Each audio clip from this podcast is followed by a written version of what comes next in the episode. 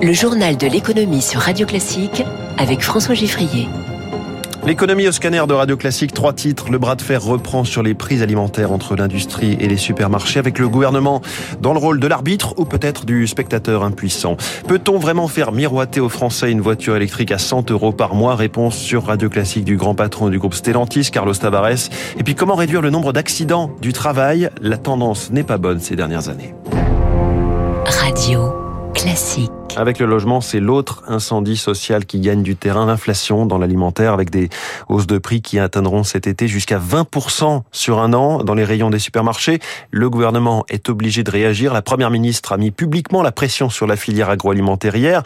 Bonjour Eric Kioch. Bonjour François, bonjour à tous. Mais pour l'instant, ce n'est pas le pouvoir politique qui commande. Oui, d'ailleurs, le souhait exprimé par la première ministre hier de baisse concrète et tangible des prix d'ici juin sonne, si ce n'est comme une supplique, au moins un aveu d'impuissance. Les les étiquettes en rayon n'ont pas vraiment baissé malgré le trimestre anti-inflation annoncé par le gouvernement.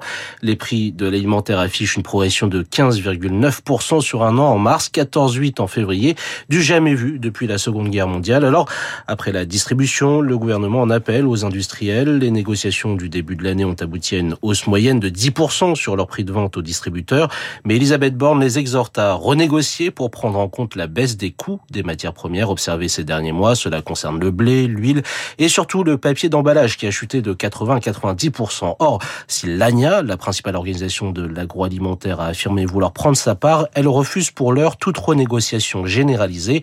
Argument, toutes les matières premières n'ont pas baissé. La flambée des prix du gaz et de l'électricité a fait bondir les coûts de production. Les factures d'énergie de certains industriels ont été multipliées par 10.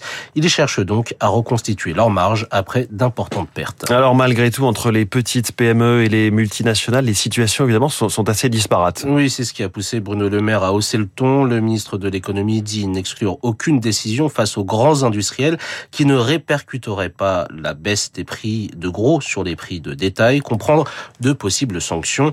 Certains distributeurs n'ont pas attendu le gouvernement. Système U, par exemple, a pris la décision de sortir progressivement les produits PepsiCo de ses rayons, en cause un désaccord financier entre les deux entreprises.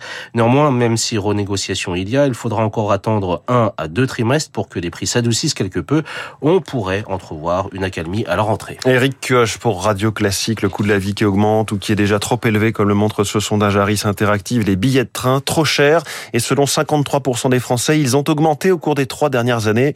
Voilà pour le ressenti à l'heure des réservations pour les vacances d'été. Chloé Senard, qu'en est-il vraiment? Les billets de train ont augmenté de 15% entre mai 2021 et mai 2022 selon l'INSEE. Si vous souhaitez par exemple faire l'aller-retour Paris-Bordeaux entre ce soir et lundi, vous allez payer plus de 200 euros. Mais il y a moyen de faire des bonnes affaires selon Yves Crozet, économiste spécialisé dans les transports. Si vous prenez votre billet un mois à l'avance pour aller à Bordeaux, vous payez 6 euh, ou 7 centimes le kilomètre. C'est 5 ou 6 fois moins cher qu'un déplacement en voiture si vous prenez l'autoroute. Par contre, si vous prenez votre billet de train au dernier moment pour aller de Bordeaux à Paris un vendredi soir avant un long week-end, Là, vous allez payer euh, en seconde classe plus de 100 euros et ça sera effectivement très cher. Les billets de train sont aussi plus élevés depuis la fin des restrictions liées à la crise sanitaire, car pendant le Covid-19, entre 2019 et 2020, les prix ont baissé de 6,1% et actuellement, le coût est également impacté par l'inflation énergétique. Les personnes interrogées dans l'étude proposent plusieurs pistes de réflexion pour payer moins cher, des prix fixes, plus de cartes de réduction ou encore un coup de pouce des pouvoirs publics. Chloé Senard, alors face à une inflation de 5,7% sur un an, et 16% dans l'alimentaire. On saura ce matin à 7h30 comment la consommation des ménages réagit et si elle accuse le coup au premier trimestre avec les chiffres que publiera l'INSEE, consommation, PIB. On attend une toute petite croissance de 0,1% sur ce début d'année. Autre annonce attendue aujourd'hui, celle du tribunal de commerce de Grenoble sur le nom du repreneur de GoSport. Une vingtaine de candidatures ont été déposées, au premier rang desquelles celle d'Intersport France et du britannique Frasers. Le match social n'est pas fini malgré l'adoption de la réforme des retraites, c'est ce que veulent croire les syndicats qui misent sur un 1er mai historique en termes de mobilisation. La fête du travail, euh, c'est lundi. En attendant, la CGT appelle à se mobiliser aujourd'hui. Dans ce contexte toujours de, prix très élevés, c'est une annonce euh, qui vous a peut-être échappé, mais Elisabeth Borne a réaffirmé la volonté du gouvernement de proposer à l'automne une solution pour que même les foyers les plus modestes passent à la voiture électrique. Pour cela, la Première ministre souhaite mettre en place une location de, de voitures électriques à 100 euros par mois.